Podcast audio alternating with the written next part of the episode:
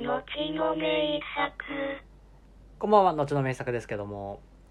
早速ですね、前回に続いて、ラジオネームボスさんからいいたお便りに答えていきたいと思います。二つ目のお便りですね。あ、二つ目の質問ですね。えー読み上げます。えー二つ目は、えー小さい人向けのメンズ服のお店を教えてほしいです。ネットで調べてもよくわからないし、えー身長144センチだし、靴も21.5センチなので、えそのぐらいのサイズがなかなか見つからない。あ、高3なので、えー子供服はなしでお願いします。もしあるなら教えてください。これからも聞きに来るので頑張ってください。ということですね。ありがとうございます。身長144センチですか。確かに服選び難しさはあるかもしれないですね。まあでもちょっとこう、僕がね、えっ、と、まあアパレル業界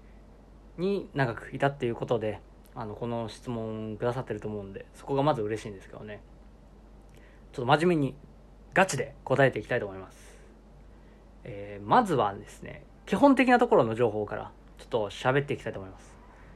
えー押さえておいてほしいのがですね、えーまあ、例えばそのユニクロさんであったりだとか、え無印良品さんであったりだとか、まあ、各種大手の洋服屋さんですよね。好みいろいろあるとは思うんですけど、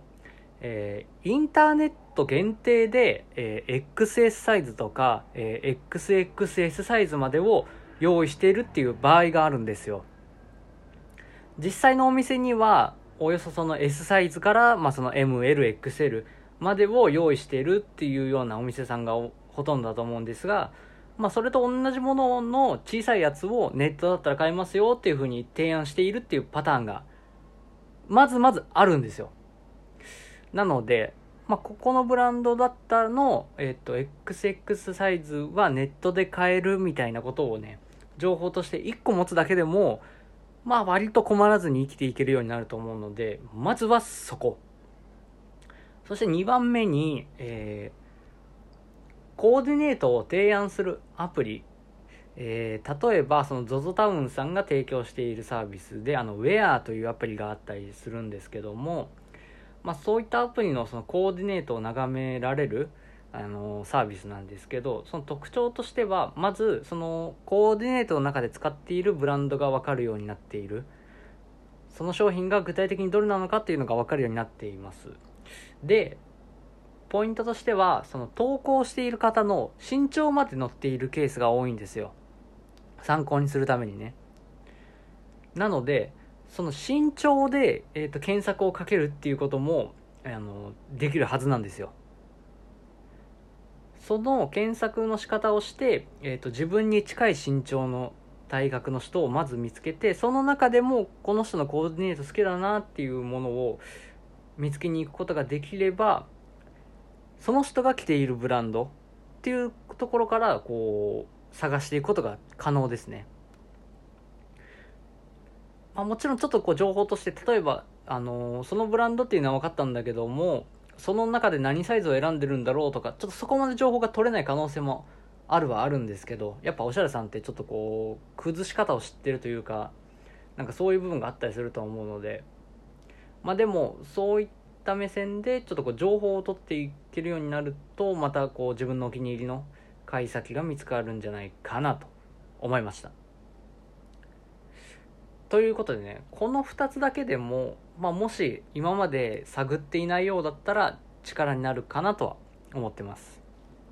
まあちょっとねこのボスさんあの具体的にこのブランドっていうのはないですかっていうその分かりやすい答えを求められてたところだと思うのでちょっとねごめんなさいね。そこまでは答えられてなくて探し方の話になっちゃってますけどね。まあでもちょっと好みっていうのがやっぱりあると思うのでね。その探し方っていう目線でちょっと僕からは提供したいと思ってます。でまあ2つお答えしたんですがちょっとまだ時間があるのでえっ、ともう1個ねちょっと応用編みたいなものをちょっと話してみようかなと。その自分の体格に合った見つけるもの。あ体格に合った洋服を見つけてもらうためにですね。いやむしろね先に言った2つはあのファッションにある程度長けてる人だったら、まあ、結構言えるっていうか、まあ、ベタめな提案だと思うのでちょっとこう踏み込んだことを言いたいわけですよ。で、まあ、そのはっきり言うと今回ボスさんは、えっとね、レディースの服をちょっともうちょっと見てみたらっていう話で、ポイントとしては、あのね、男が着ても OK な、まあ、レディースの服と、まあ、男が着たらアウトなレディースの服っていうのが2種類あって、そこをちょっと見分けてくっていうのをしてみませんかっていう提案ですね。あれですよ、あの、スカートは履いちゃいけませんよとか、そういうレベルの話ではないですよ。念のためね。いや、まずね、あの、その上でお話しすると、まあ、トレンド、流行りに応じてっていうのがあるんですけどね、えー、レディースもののね、T シャツとかスウェット、もうこの辺りは全然普通にチェックしていいんじゃないかなと思ってます。その根拠が、あのまあ、男女関係なく、こう、ビッグシルエット、ゆったりした洋服っていうのが中心に今なってきていて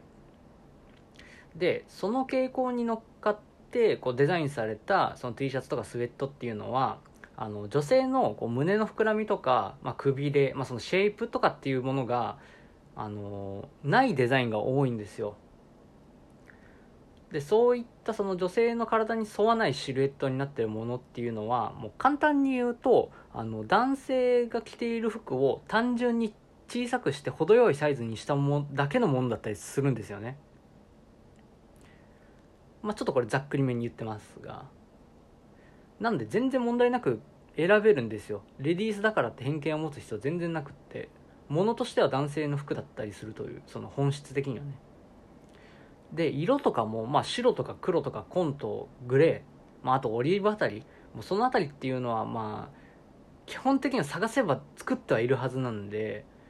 そこをまず見てみませんかと。でこれパンツとかでもあのー、あります？形っていうのは。なんかスキニーパンツとかってもう今やっぱり定番商品なんですがそのレディースのスキニーパンツっていうのも2種類結構あってハイライズとかっていうんですけどお腹のこうくびれのところに合わせたあのウエストのデザインになっているあのスキニーパンツと、まあ、男性の作りと基本的に変わらないスキニーパンツとか2種類あってまあ、その前者のハイライズデザインっていうのは要は美脚デザインとかって言われてるようなもので女性のスタイルをよく見せるためのこうシルエットデザインがなされたものだったりするんですが、まあ、一方でそこがされてないオーソドックスな形に沿ったスキニーパンツも存在はしているのでその後者の方を選べるこう、まあ、違いを判断できる目っていうのを養っていってほしいということですね。もうその目線が養えたらなんか一生役に立ってくると思うのでそのボスさんにとってねもう何でしたらあの世の中はそのメンズの服よりレディースの服の方が圧倒的にこう量として作られてますからそこをスキルとして身につけてくれたら選択肢がむしろこう無限に見えてくるんじゃないかというお話でございます。ということで、えー、ボスさんはですねあのまあもしちょっと抽象的な話だったから分かんねえよっていうことであればねえー、こういう格好してみたいとかもし写真付きでなんか何かしらこう参考にできるものを添えてね送ってもらえたらなんかよりじゃあもうこの辺のブランドのこれを買ったらどうだとかまで言えるかも分かりませんのでですね。是非あの聞いてもらえたらですね追加でお便りもらえたらなと思っております。そんなこんなで以上です。それではまた。